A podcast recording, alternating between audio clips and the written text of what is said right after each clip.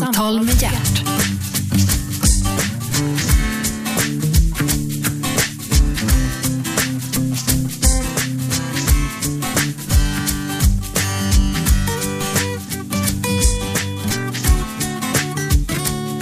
God morgon, hjärtligt välkomna till Radio 1, den nya pratradiokanalen. Gert Fylking heter jag, programmet heter Äntligen och äntligen är Robert Wells här. Välkommen! Tack. Robert Wells, Mm. det är mycket vi inte vet om dig. Det är mycket vi och allmänheten tror om dig. Ja, det stämmer nog. Det finns Vi har en bild av dig. Den mediala bilden, den, det är nog för alla som jobbar i underhållningsbranschen, den är väldigt skild mot det du är som privatmänniska, tror jag. Hur började det? Hur, när Robert Wells var en liten knatte, var var han då? Var befann han sig? Ja, jag var en riktigt liten knatte. Jag bodde mycket hos min mormor när jag var från runt treårsåldern, för min mor jobbade dubbelt Jaha. och eh, slet och mm, skilsmässa då från far och så här. Men Var någonstans? då bodde jag i vi är ju Solna-födda, född AIK-are och det kan jag ärligt säga att och jag är väldigt stolt över det. Tre kvarter från Råsunda. Vilken adress? Eh, Virebergsvägen 9. Okej, jag bodde på Sjövägen 18. Ja, då bodde du i de lite finare kvarteren mot vad vi, bodde- vi, vi arbetar, vi Ja. höll oss till. Ja, jag bodde på, på gräddhyllan. Ja, men faktiskt. jag var ganska nöjd över det, för jag bodde bredvid huset där Svenne Hedlund bodde. Nämligen. Jaha, se där. När han och Hepstars. Hepp- ja, Mm. när Hepparna kom eh, bredvid där, då, då stannade allt. Det var som ett vakuum som spred sig. Det var, det var väldigt eh, stor, stor, stor hjälte förstås. Men sådär, eh, från Virbergsvägen sen till eh, södra Huvudsta i Solna, också Okej. känt därför att där eh, bodde ju Jerry Williams. Ja.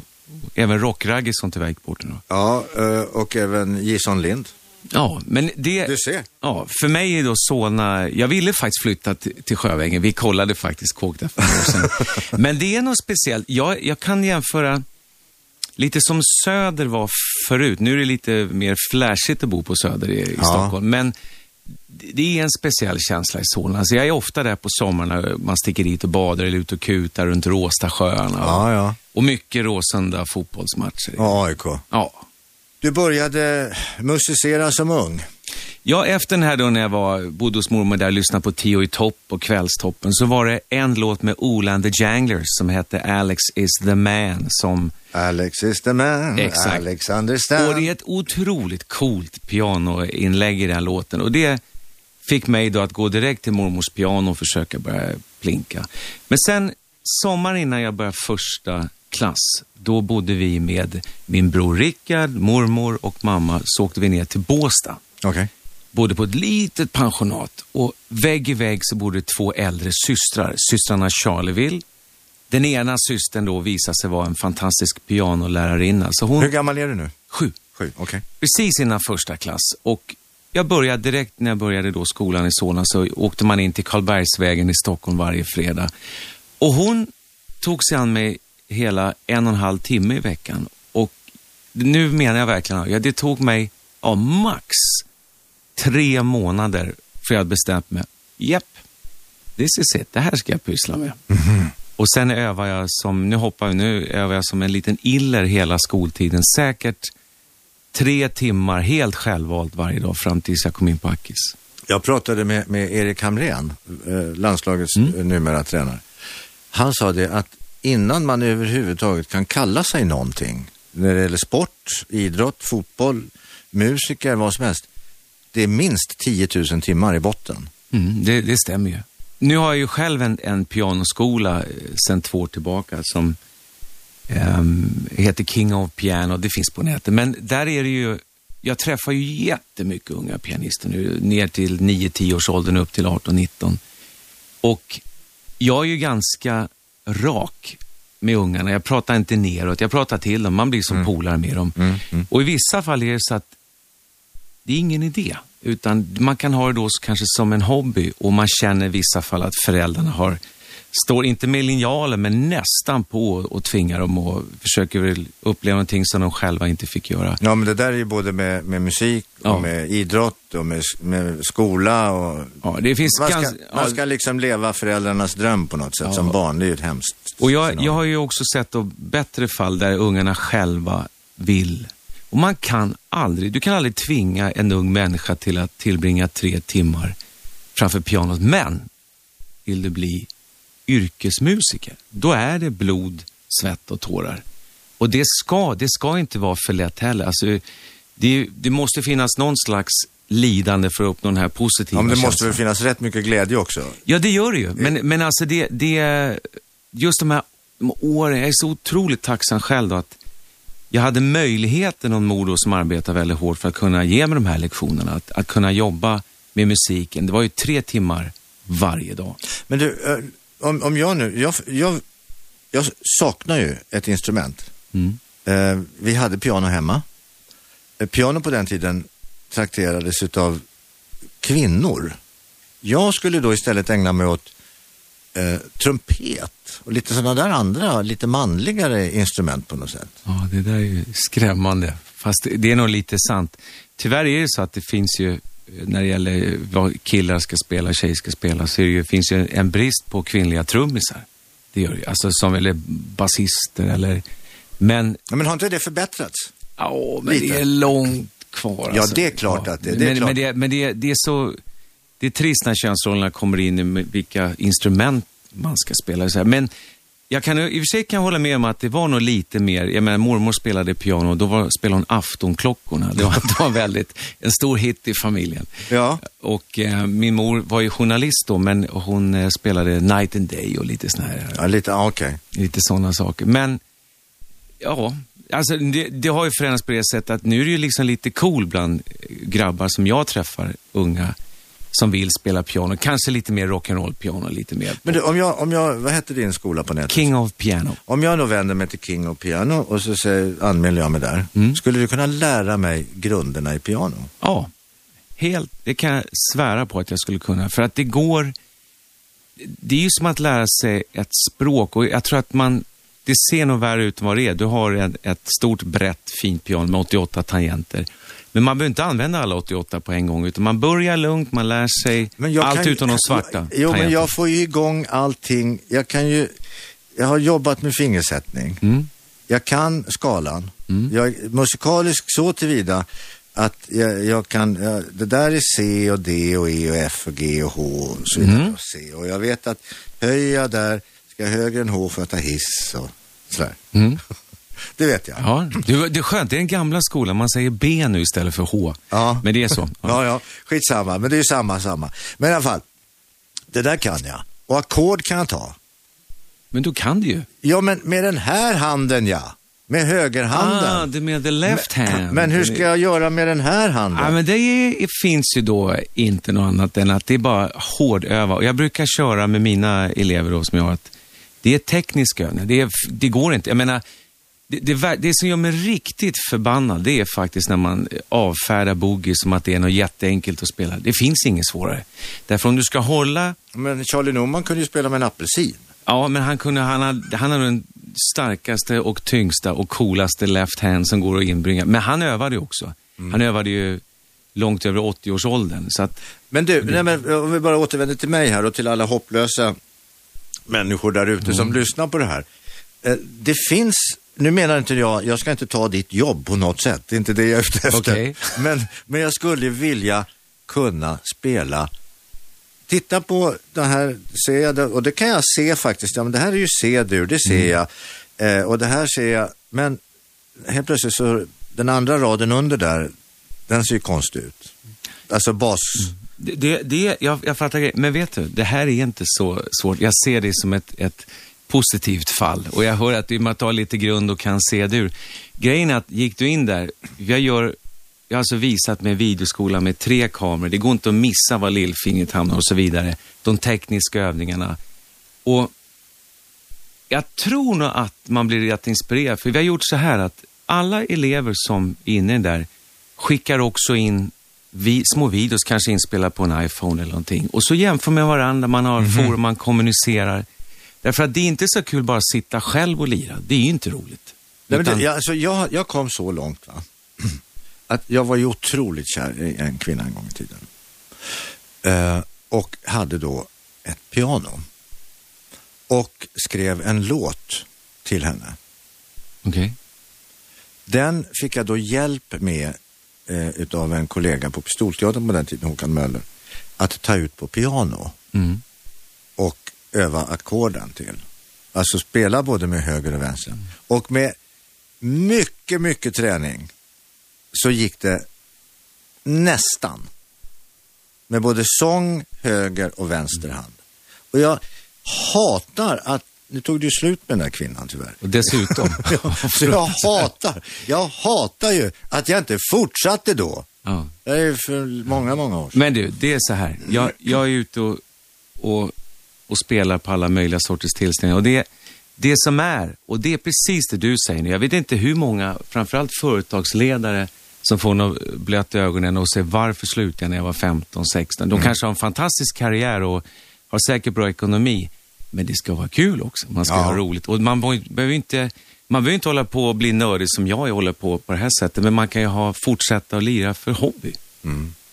Och, ja, men det, det är inget, man kan aldrig kräva att om du inte övar, då blir det ju ingenting. Nej, men så är det. Men, men eh, som sagt, jag, alla som kan spela ett instrument, jag vet hur mycket svett och möda och energi och tid man har lagt på det där och mycket man har gjort själv som inte andra har fått ta del utav och som man då inom citationstecken offrade för konsten eller för sitt levebröd eller vad det nu är. Det bästa, Victor Borg har sagt den bästa grejen. De är i New York, kommer fram en ung man till honom How do I get to Carnegie Hall? Just practice man. och det är ju sant. Ja, men det är ju sant. Så visst är det sant. Jag pratade med Robert Wells. Vi kom raskt in på hur jag skulle bli en bättre piano, eh, pianospelare här. Men det, jag, jag ska ta dig ab notam, som det heter, det. och eh, anmäla mig på din skola på nätet där, får vi se. Du, eh, eh, okej, vi, vi kom fram till, du började spela när du var sju år. Ja. Eh, och sen fortsatte du och du övade tre timmar om dagen, du tragglade på med det, fick positiva vibbar hemifrån förmodar jag. Ja, de lät mig vara. De lät dig vara, dina syskon lät dig vara. Ja, min storebror Rickard, som, jag har en storebror som bor i Los Angeles, han lyssnade på dragsterljud från Mantorp när jag lyssnade på Chopin. Så vi är ganska olika, kan man väl lugnt säga. Eh, Men det var hela den här skoltiden i Adolf Fredriks musikskola. Då var vi en samling professorer. Jag, var, jag hade väldigt kort hår, tjocka glasögon och blazer. var ganska stor, eller rätt kraftig ska jag säga. Och ehm, jag var nog mer vuxen då, för vi diskuterade Carmen i, när vi gick i sexan på rasterna. Och du, det var Ja, men ju då det var du på, på, då var du på en specialskola. Nej, Adolf Fredrik. Ja, men Adolf Ja, Fredrik det, var det är ju... lite halvt, men det är inte ja, riktigt ja, special. nej, okej, nej. Men det Eh, var musikskola i alla ja, fall, det var det. musikutbildning. Och sen när jag gick i nionde klass kom jag på en fantastiskt bra idé. Jag blev ordningsman, där jag skulle föra upp frånvaron. Och det var ju perfekt, därför jag ville in på Musikhögskolan eller akademin. Jag var ju aldrig där. Jag skolkade, jag hade störst frånvaro hela nian, men det var jag som ordningsman, så jag skrev ju aldrig upp mina tider. Nej, nej. Så- Men varför skolkade du då? Jag ville öva. Ja, Det var bara därför. Och, du hade giltigt förfall kan man säga, ja, på man, ett kan, sätt. man kan nog säga, jag kom in direkt efter nian och ehm, På Akis. Packis, ja. Och det var ju, det var sån Då är glädje. du bara 15 år. Ja. Underbarn. Ja, Kallas det. ja, lite kanske. Och sen, men det höll på att gå käpprätt åt skogen där. För att första läraren jag hade där, ehm, jag bodde själv från det jag var 16 och då var jag tvungen att försörja sig. Och då jobbade jag på alla barerna. Allting du kunde, ja, finns det inte ett centrum eller bar i den här stan som jag inte jobbar på. Gröna jägaren på Söder och allting i Gamla stan. Och där är det faktiskt så att eh, det var ju inte fint nog. Så jag blev ju så utskälld och nerpsykad av min pianolärare så att efter första året på Ackis då höll jag på att sluta att spela. Då var jag helt, helt knäckt. Tills min mor ringde upp den här läraren och skällde ut den. Sen fick jag byta och sen löste det sig. Äntligen! Samtal med hjärt.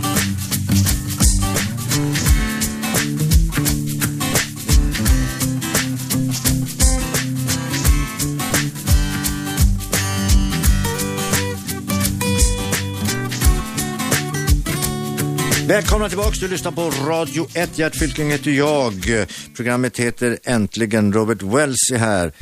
Ja, och Robert Wells, det är ju som vi vet mest musik, men här finns det ingen musik i den här kanalen så långt örat når. Uh, Inget piano, ingenting. Nej, vi har inte någonting här i studion. Du får... Jag sitter och trummar lite här. Du får trumma på, på bordet. Du, eh, du kom in på Kungliga Musikaliska Akademien. Mm. Det är stort det när man är 15 år. Ja, det var ganska, eller det är stort att göra. Och jag kan väl i efterhand säga på tok för tidigt. Därför att rent musikaliskt fungerar men i den åldern är det väldigt stor skillnad när ens kamrater är 20-21.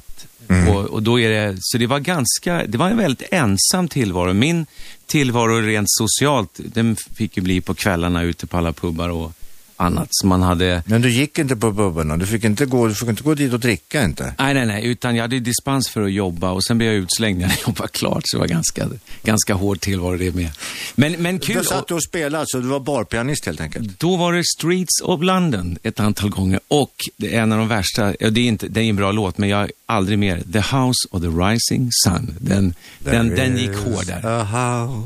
I New Orleans. Just det, tack. Ja. ja, men de var stora då. Ja, det är klart. Det var ju megahittar. Ja, och alltså. de banden man lirade på, jag kommer ihåg ett band eh, som hette Mummel i kön. Då hade vi banjo, bas, gitarr och vi spelade Blomman-låtar. Ola Magnell mm. spelade bluegrass och eh, vissa kvällar spelade man med några irländare som kom. Så det, det var ju en väldigt rolig tid. Men också lärorik jag kan säga att när man, om vi, vi kan hoppa tillbaka sen igen, men de där åren när man satt i pubarna, då var ju, när vi började Så ska det låta, det var ju som hemmaplan. Det är ju precis, man hade lirat allt ja, det där. Men vet du en sak? Du pratar om banjo här. Det är ju ingen som pratar om banjo. Jag spelade banjo. Spelar du banjo? Ja, inte skinnbanjo. Nej, jag förstod, jag förstod. Utan vanlig fyrsträngad. Åh, oh, det är coolt. Nej, men det är coolt. När de sätter igång och kör bluegrass, då, ja, det är fantastiskt. Så duktig inte jag, men Lennart Jäkel och jag, vi hade ett eget band, eh, Gert Lennarts. Gert Lennarts? Ja, och eh, han spelade dragspel. Och, och, banjo? Jag, och jag spelade banjo. Och vi hade några framträdanden uppe på Mosebacke och låten vi körde var den är otroligt lång och det var också en väldigt plågsam låt. Vad hette den då? See the tree, how big it's grown, but da da ja, da da di da da di da da. Mm. Den är sorglig som tusan. Och, och lång. Ja. Det är 13 verser, ja, går ja, bara käpprätt åt helvete. På dragspel och banjo. Den hade jag velat hört. det är annorlunda. Ja, det var riktigt annorlunda. Det var väldigt roligt. Eh, men, men, eh, så att jag har fuskat lite i musikbranschen. Ja, Ja, Men du, eh, okej, okay, du gick på Akis. Eh, du hade kamrater som var 20-25 år, du var själv 15, du fick dispens att jobba på krogar och slet på kvällar och nätter. Ja. Men just det, en, en, jag är, har aldrig druckit mycket överhuvudtaget och det är inte att jag inte vill, jag tycker inte om det bara. Men då när man var 16, första festen på akademin, och så var det lite som man gick omkring, så var det en, en 25-årig gitarrist och lite äldre som skulle bjuda på vin och jag hade inte druckit vin, jag visste inte vad det var knappt. Nej, nej. Och jag började dricka och dricka och tänkte, ja men det är väl så man gör. Det, jag minns inte så mycket mer, jag hade somnat på muggen med huvudet i papperskorgen och sen fick de bära ut mig till bilen och köras hem. Så att det var, sen tänkte man att man ska nog inte låta sig förblindas av just de där grejerna och det där har faktiskt följt mig. Alla turnébussar, där det har rökts på allt möjliga dumma saker och även druckits. Då har jag sagt bara, jag är med och lirar. Aldrig stressa mig med något sånt här, för då drar jag. Mm. Och eh, det har... Det har... För annars, är ju, annars har ju musikbranschen, eh, inte minst genom rock'n'rollen, ett jävligt eh, dåligt, men som har då på något sätt av någon oförklarlig anledning blivit ett bra rykte. Sex and drugs and rock'n'roll. Ja. Men, men vet du vad, det, jag kan förstå det. Samtidigt så har man ju då en annan ingång till musiken. I mitt intresse ligger ju inte, eh, alltså branschen i sig är så ointressant bakom när man går av scen. Grejen är vad som händer på scen med musikerna, när det kokar, när det får igång publik. Mitt mål när jag spelade och började skapa de första orkestrarna, det var ju inga artistambitioner alls. Det var ju att ha sitt band och få spela den musiken man tyckte om. Mm. Det är alltså mera, jag ser mig själv mer som musik, eller musikant mer än artist. Du, du nämnde att du växte upp i, i Solna, inte långt från, från eh, Råsunda stadion och Mm. följaktligen då naturligtvis får AIK inympat i blodet Just som det. barn. Men, eh, och där i Solna bodde det ju en hel del musiker. En vi inte nämnde var ju Robban Broberg. Just det. Fast där, man gick förbi hans villa ibland. Det var ju väldigt stort sådär, så man vågade aldrig vinka till honom. Så Det var, oj, vilken hjälte han var. Och är. Ja. Är en, Han är väl den enda artist som har fyllt Globen två kvällar i rad, svenska. Ja, vi gjorde faktiskt det själva en gång. Fast då var det i och för sig med stor uppsättning, ska jag säga. Vi Ja, gjorde, men han var själv. ja, han var helt själv och, och körde sitt race där. Ja, det är Och- stort alltså. Ja, men hela hans grej med Huppigupp-textfärd och alla de här. Det är, det är klassiskt. Ja. Men nu, ja, nu pratar vi om något annat igen. Eh, Nu ska vi återvända till dig. Eh, det hände någonting där du var 15-16 år. Du träffade Hasse Wallman. Ja, Nej, det var faktiskt innan jag slutade nian så hade de, då såg jag i eh, tidningen att det var Talang 77 hette det. Och det fanns en programledare som hette Jan Wennerholm. Så jag tänkte, jag går väl dit då. Och det var ju första bara att komma med bläser och gå in på, e- på den restaurang Ängeln då. Det var ju stor chock. Det som hände var att direkt, alltså direkt jag gick av scen, jag gick inte vidare tävlingen, men jag fick jobbet som ackompanjatör. Så jag jobbade där från 15 års ålder till jag var 22 varje söndag. Och ackompanjerade då, vilka då? Ja, vi pratar om Sörmlandsfrasse som sjöng elektricitetsvisan. Det var alltså Botkyrka Elvis. Okej. Att vi pratar om folk som absolut inte kunde hålla takten, kunde inte sjunga rätt tonarter. Det har gett mig väldigt stora lyssnaröron när man ackompanjerar. Det är bästa skolan du kan Ja, få. ja, visst. Ja, för du, är det någon de skäller på så är det ju ackompanjatören. Ja, det är klart. Nu var det faktiskt så att många var faktiskt riktigt usla. Men då hade de satt pianot på engelska så att jag satt med ryggen mot. Så de kunde ju inte se om jag satt och log lite i, i mjugg sådär. Men nej, det var faktiskt, det var lite lytisk komik på vissa som kom. Men många har ju startat där. Jöback startade där i samma grej, Einbusk Singers. Jag vet att eh, Ledin var där två år innan mig och, och körde. Så att, Ja, det Hasse Wallman har gjort för svensk underhållning, det, det ska absolut aldrig underskattas. Han har ju varit ett fenomen. Ja, det är så många som har honom att tacka. Och framförallt, eh, förutom det där så jobbar jag även i Teaterdiket till uppsättningar på Kinateatern, till Bosse Parnevik. De jobbade ihop. Ja, då. just det. De hade ju Kinateatern tillsammans. ja precis. Allt, allt det här, just det här att du, du har gjort allting annat. Det måste ju vara nyckeln till din framgång ändå. Jag är inte ledsen att jag har gjort det här kan jag säga. För att jag tror att många som kommer fram fort, det är ju jätteroligt när folk får framgång. Men jag tror om du ska njuta riktigt ordentligt av det här som kallas underhållning och ut och spela. Ganska bra att ha stått och spelat för 10 pers i ett köpcentra. Och För nu kastar jag ut nämligen en, en, en liten eh, snäspark åt de här programmen Idol och de här. Alltså de kommer fram, de är skitbra, de är 19 år och vet inte någonting. De vet fan inte ens att de ska ha de arslet till. Nej, ja, det var ganska bra. En väldigt nära vän till mig, Geir Rönning som var med nu, 48 år gammal, som var med eh, i Idol i höstas. Han blev ju som lite farsa till de andra och kunde be dem ta lite cool. För att, ja, hur lätt är det? Om du aldrig har stått ett rampljus, du har fredagkvällar, du har media, det är bästa förutsättningar och sen är det tyst. Du vet, du får en psykisk kollaps nästan av det där. Och det, det är ganska otäckt, men Geir Nej, jag, det var, jag tror att det var väldigt bra och smart att ta med en liten äldre också. Äntligen! Samtal med hjärt.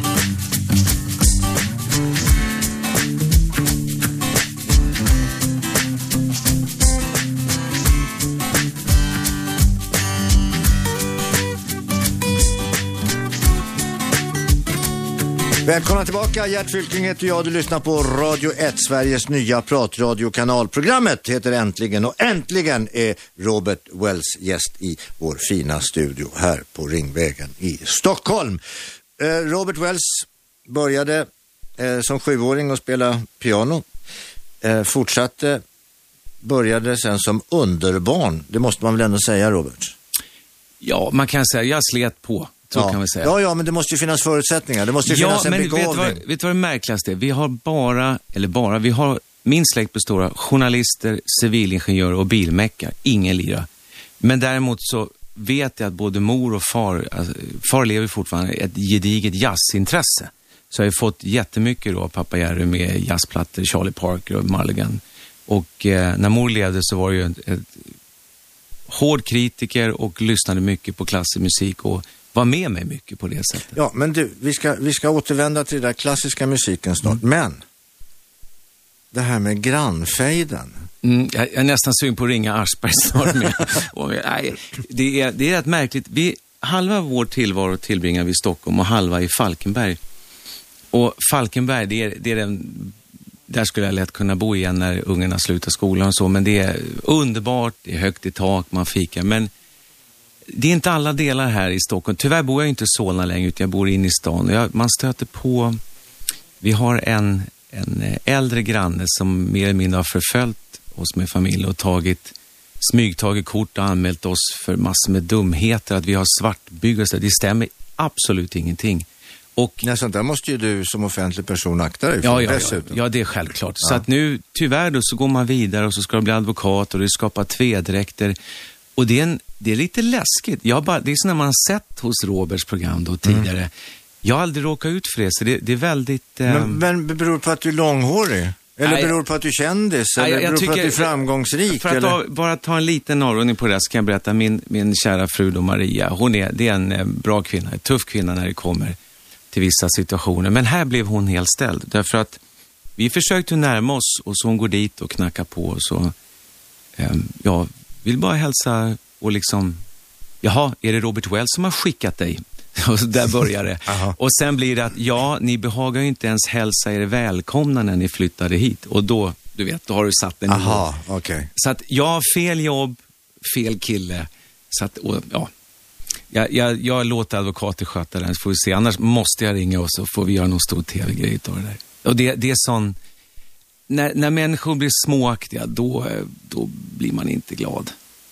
Nej, för det finns ingenting att göra. Nej. Vi har, jag kan berätta för dig, och jag, jag, har väl också varit nära på, och redaktionen på Strix Television som är de som ligger bakom där grannfejden, de har varit i kontakt med mig. För Robban ja, han känner ju till mina göranden och ja. låtanden och förehavanden och hur saker och ting är. Jag har en sån granne eh, ute på landet som bara, bara ser problem och negativa grejer och bara ska berätta om dem hela tiden. Och dessutom gör anmälningar högt och lågt alltså mm. till myndigheter. Och det finns inte ett ett gott ord. va. Hans brygga ett år hade förstörts av isen. Den hade flutit i land på min eh, del, min tomt. Ja. Ja, vad gör jag? Ja, jag ser ju att hans brygga har blåst sönder. Jag drar upp plankorna så mycket jag orkar på land, surrar rep runt och, och förtöjer det vid närmsta träd så att det åtminstone ska ligga kvar och inte dels flyta iväg för honom och dels inte flyta ut på fjärden så att båtar och så vidare kommer till skada naturligtvis. Fick jag något tack? Nej. Nej, det är klart. Och sen så låg det en stor del av bryggan kvar på min tomt. Så gick jag över till honom och sa, du det där som du ligger kvar där, har du tänkt att hämta det eller? Nej.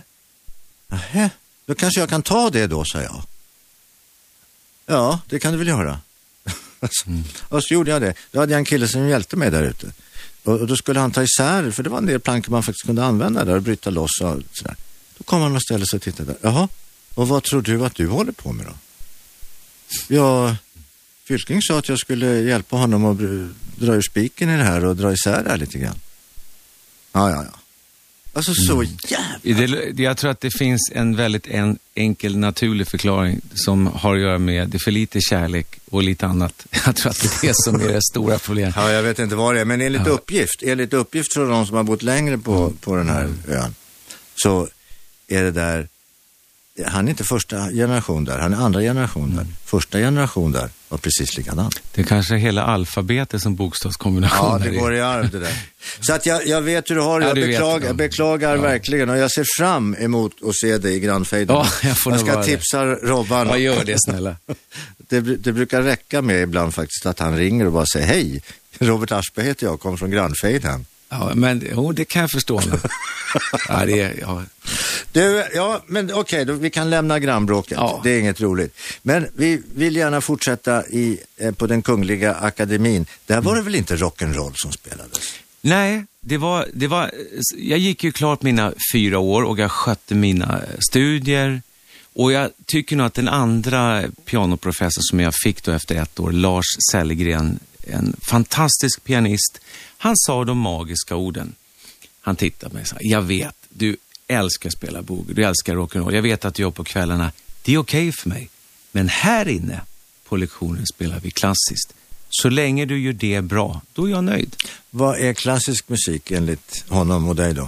Enligt honom så var ju då den klassiska musiken, ja de stora mästarna, alltså grunden till all, all musik idag. Det är grunden till mycket hårdrocken, allt, allt har ju kommit ur den delen. Mm. 16, 17, 1800-talsmusiken. För mig är ju klassiker, jag, jag gjorde en, en eh, soloturné klassiskt i, i våras. Men för mig är klassiker även musik som kom tidigt 1900-tal och framåt. Det är ragtimes, det är old boogie, det är Normans musik. Jag tycker det är värt att kalla det klassisk musik också, för det, det är nostalgi, det är saker som alla är berörda Men, men det, det, det, vi kallar för, för klassisk musik som har den här liksom negativa klangen, ja. det här liksom, åh vad tungt allting är, det är så svårt att leva. Och, och opera, och, och det är operamusik och det är så tungt att leva. Och det är så svårt att gå och titta på. Man orkar inte om man ska sitta där. Jag förstår, man ska, jag man ska gå på Konserthuset och man ska titta, de sitter där. Det kan vara lite roligt att se 80 man som håller på att spela samma låt, i och för sig. Men, men... Äh, det, en viss generalisering. ja, man kan säga så. Nej, men vet du vad? Jag, jag tycker någonstans här, jag, jag, blir... Om man läser lite musikhistoria, operan förr, framförallt i Italien, då satt och kommenterades, det satt och dracks i bänkraderna, mm. det var liv, det var folkets musik. Det här nu kan man bli illröd av irritation därför att jag blir så arg när så många använder den klassiska musiken till att tro sig höja sin egen status för att du lyssnar eller spelar klassiskt. Det är vacker musik, men förstör inte traditionen för att jag är rädd att om man inte slappnar av runt den musiken, att du vågar bjuda in folk och göra nya lyssnare. Jag gör ju mängder av skolkonserter där folk får sitta på golvet eller, jag menar, ringer någon biltelefon av misstag, inte fan slutar man spela bara för utan vi lever i en ny tid nu och kan man då vårda den klassiska musiken, du ska till och med kunna sitta med trasiga jeans på scen, det ska inte ha någon betydelse.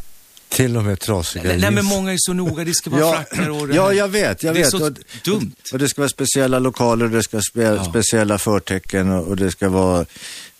Det verkar som att, att även tiden ska stå stilla och inte bara musiken är gammal så att säga, från äldre tid, utan människorna ska uppträda som om det var på 1800-talet också. Jag var med, jag är mycket, mycket att tacka Staffan Scheja för att jag har dragit upp mitt klassiska intresse. Jag övar ju lika mycket nu som jag var 13 år.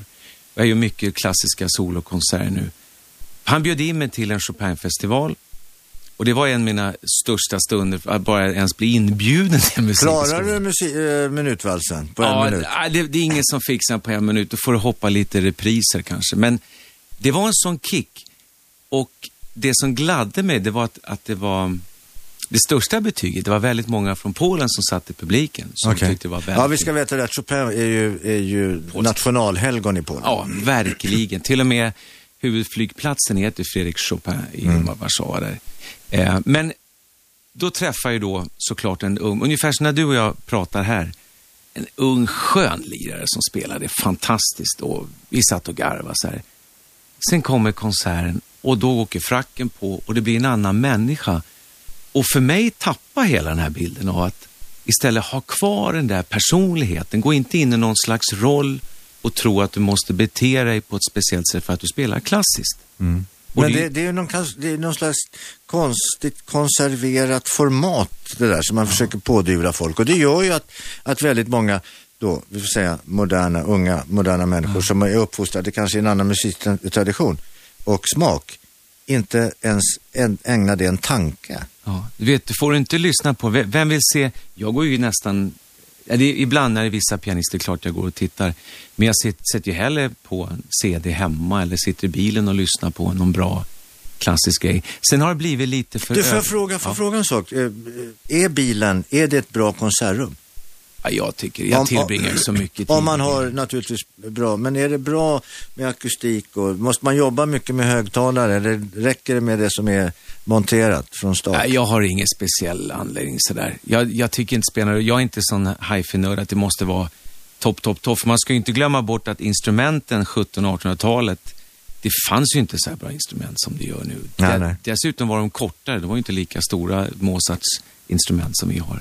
Så att den här överperfektionistiska tilltron och tanken med ljudet och jag tror man ska jag skulle hellre säga att klassiska konserter var här ute på torgen. Ut och lira och, och låt det leva lite till. Du, det, det, det finns ett, ett fantastiskt exempel. Jag har sett det på, på Youtube tror jag. En av världens absolut bästa. Har du sett det här? Vil- Vilken då? Största violinister. En, jag tror att han är japan. David Garrett? Nej, den. Jag kommer inte ihåg. Han står alltså skitigt klädd i ett gathörn och spelar fiol. Just det, ja. Världens nu mest le- levande bästa violinist Ja. står och spelar för liksom pennis och folk bara går förbi. De ser, de fattar inte vem det är. Och någon försöker, ja men mamma jag vill stå och lyssna här. Kom nu vi har bråttom. Och att de slänger till någon dime eller någon, någon eh, eh, dollar eller något sånt där. Och sen kvällen innan då så är han stor stjärna Ja. på Konserthuset. Jag, Ja. har hört, jag vet kommer tyvärr inte vad han heter, men det visar... En rätt mycket. fantastisk video alltså. Nej, jag kommer inte heller ihåg vad han heter. Jag såg den. Det, och det är så... Det, alltså, vi har så mycket möjligheter på oss, in på oss, som vi inte tar vara på. Jag tror min livsfilosofi är öppet sinne och framförallt respektera. Man, jag behöver inte, ingen behöver tycka om vissa stilar, inte tycka om det jag gör heller. Men respektera yrkesutövandet tycker jag och så låt det vara där. Och man behöver inte döma eller eh, att sätta allting i en box.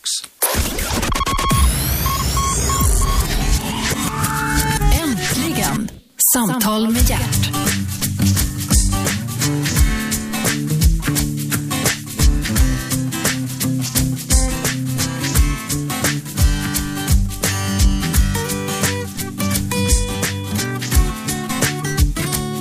Välkomna tillbaka Gert Fylking heter jag. Du lyssnar på Radio 1.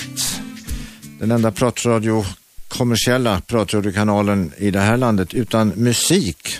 Helt fantastiskt och ändå är Robert Wells här. Jag, fick, jag behövde inte ens släpa hit honom. Han kom hit självmant. Han tycker om att prata också ibland, inte bara spela piano.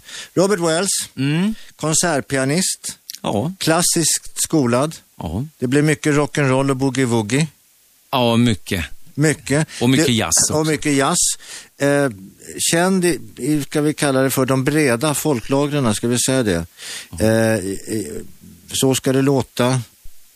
Ja, man får inte Och glömma... Rock. Ja, men man får inte glömma bort, eh, för mig i alla fall, lika viktiga år med Charlie Norman. Vi gjorde ju åtta år, eller mer än så var det faktiskt, och plattor och turnéer ihop. Det England bäst, var en fantastisk skola. Och att sitta bredvid Charlie under så många år och, och känna av hans kunnande, det är, det är bäst. Också fantastiskt. Det är ingenting man läser sig till på Akis. Nej, och inte kan öva sig till heller. Nej, det är... Men han- är, det lite, är det lite listen and learn? För mig var, han, han, han kunde skälla på mig ordentligt i början. Han tyckte jag spelade alldeles för fort, att jag låg på i tempo och spelade för mycket. Och jag blev lite irriterad, men sen efter ett tag hajade man, ja men han har ju rätt. Och när jag lyssnar på riktigt gamla inspelningar nu, jag har ju betydligt bättre timing.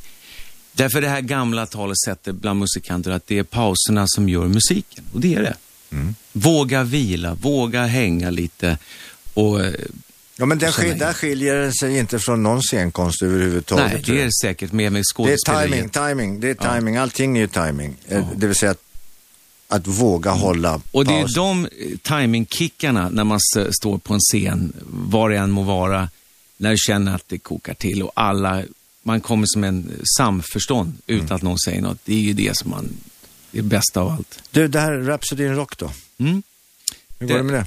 Det går väldigt bra. Jag, det, vi gjorde ju första trevande försöken, jag, Anders Berglund och Gävleborgs symfoniorkester 1989 redan. Okej. När det var 80 betalande och vi var 67 på scen. Ja, men det är bra. Då fick ni Jag var ensam ansvarig kan jag säga. Det var inte så kul. Alltså, Nej, det, det var ganska var du tufft. producent för... Hela grejen, ja. ekonomiskt ansvar och allting. Så det, det var nästan gå med brallorna ner ett tag där. Men, men, men samtidigt så var det, det, var det som gällde. Eller så sa jag till mig själv, eller så lägger jag av. Mm. Det är det som gällde. Och nu har det gått väldigt bra. Vi håller, det som är roligt med Rhapsody är att det har jag har faktiskt en, en, en större del av året är jag i Kina och jobbar. Det har varit 35 gånger nu på 10 år. Och där, har vi, där gör vi de här stora stadion fortfarande, stora tv-shower med symfoniorkestrar. Men i Sverige, och det här är viktigt för mig, nu har vi gjort det här stora. Vi har gjort Råsunda flera gånger, Ullevi och ishockeyarenor. Allt jag gör nu har jag, sätter jag en liten epitet extra innan och det är close-up. Att vara intim och komma nära. Så att nu i juni öppnar jag mitt första musikställe. En klubb för musik, folk som kanske lite mer ens egen ålder som var med när det var väldigt mycket live-scener i Stockholm. Ja, det var det. Det var ju överallt. Ja. 80-talet var ju hela söder, Götgatsbacken var ju fullt med place. Ja. Så att där blir, eh, i Gamla stan då, så går vi in och gör en Rhapsody Lounge. Och eh, jag har, det lyckligtvis är att det är ett stort intresse från de flesta av mina Eh, På Rhapsody-artister. Ängelen i Gamla stan, alltså nere vid Kornhamnstorg. Just det. Ja. Där går jag in till min, är som cirkeln sluts verkligen. Ja, du började där som 15-åring. Ja, och det här ska bli det stora vattenhålet för musikanter, lite som eh, Greenwich Village i New York, att folk ska kunna samlas och jamma. Och när du är ute på turné, då är det där, då är det andra som spelar och när du är hemma så går du ner och bara jammar. Är det varje dag eller en gång i veckan? Nej, vi, först och främst gör vi close-up Sundays, ska vi kalla det för. Okej. Men sen får vi se, det kan utökas också. Och sen bygger vi en eh, exklusiv liten eh, pianobar. Exklusiv, det är bara två stycken som får sitta. Nej, det är väldigt trångt. Det är väldigt trångt kan Okej, jag säga. okej. Då blir drinkarnas pris därefter kanske? Ja, men inga autotunes, inga trumloopar, inga baskaggar. Här ska vara musikanternas ställe. Okej. Kanske man kan ta med sig sin banjo och komma ner då? Ja, Eller kanske inte Seasons in the Sunday. Jag vet inte om vi ska ha den, men det är inte omöjligt. Ja, men det ska inte, jag, har, jag tänker blanda nya, nykläckta, duktiga ungdomar och sen... Men jag- vilken genre? Pratar vi klassisk musik? Pratar vi all genre? Pratar vi rock? Pratar vi blues? Pratar vi... Ja. Jag tror att det blir mycket Jazz. av det vi gjorde med Stockholm Allstars-bandet en gång i tiden med Little Mike Watson. Det är mycket blues, boogie, mycket jazz. Men varför inte lite klassiskt också? Det, det, det ska inte finnas någon Nej, men det måste ju bero på artisten. Ja, Naturligtvis. det är det ju, såklart. Men det, det här, helt plötsligt är man två stycken som sitter och spelar piano samtidigt. Vad är det för trams? Nej, men Dubbelpianister? Ja, det gjorde jag med Charlie. Ja, Dub- men varför håller man på så? Det är kul. Det är roligt och så måste täcka upp. Basisterna brukar hata det för att det är så mycket left hand. Man, man tar över hela basregistret. Men eh, det, vi hade ju två stora flyglar och storband med Charlie. Han, han döpte oss, det var det bästa. Han döpte oss, ska jag säga, till Den gamle och håret. det var vårt artistnamn. Den gamla håret, efter Hemingways Den gamla och havet. Ja, precis. Okej. Ja, den gamla håret. Ja, han var ju tunnhårig. Ja, men, men hela mitt med, alltså, så att säga, genombrott, ja så ska det låta, fantastiskt, men Rhapsody, det var ju mycket tack vare kronprinsessans dag där 1998 när vi gjorde en revival med det då. Okej. Och eh, sen blev det mer och mer och det kom olika arenor till och det växte på och så. Men början till mediala intresset, det var ju Lill-Babs. Jag var hennes kapellmästare. Hon gjorde en, en jättemysig serie från Järvsö. Och jag är lite kaxig, 23. Bara, "Ja, det är okej, jag, kan, jag kan göra det, sa jag till henne. Bara, Nu gör jag en chansning. Och så sa jag till henne, men jag vill ha en sololåt i varje program. Och då fick jag det. Och, sen, Ja, och det var, då fanns det, du vet ju, det var ju bara två tv-kanaler. ja ettan och 86. tvåan. Så Och då fanns det också, när det började ett nytt program i respektive ettan eller tvåan, det var en liten pil uppe i... Som blinkar, Som blinkade. Nu kan du byta kanal. Alltså, jag tänkte själv. Du, den här eh, eh, hösten då, hur ser den ut? Hösten ser bra ut. Vi gör en stor eh, jubileumsturné med Rhapsody som vi då kallar för Close-Up Rhapsody. Och då har vi fått låna samma tält som Labero körde tidigare och Europe ska köra i juli har vi då från 18 augusti. Sen ska jag med eh, John Lord, vi kommer åka, också dubbelpianister fast han kör orgel. Okej. Vi ska köra en stor Rysslandssväng. Och du, eh, sommaren, hur ser den ut? Ja, Det det, är Falkenberg eller? Ja, det blir, jag har ju flyttat fram turnéstart då till den 18 och fyra veckors sommarlov. Det har inte jag haft på 30 år, så att det här det är det, det är fantastiskt. det värt. Tack. Robert Wells, tack så hemskt mycket. Eh, Du har- lyssnar fortfarande på Radio 1, nya pratradiokanalen. Gert Fylking heter jag. Programmet heter Äntligen och äntligen, ja ni ska inte säga så, äntligen är programtiden slut. Det var inte så jag skulle säga. Tack. äntligen heter själva programmet. 101,9 Radio 1. Sveriges nya pratradio.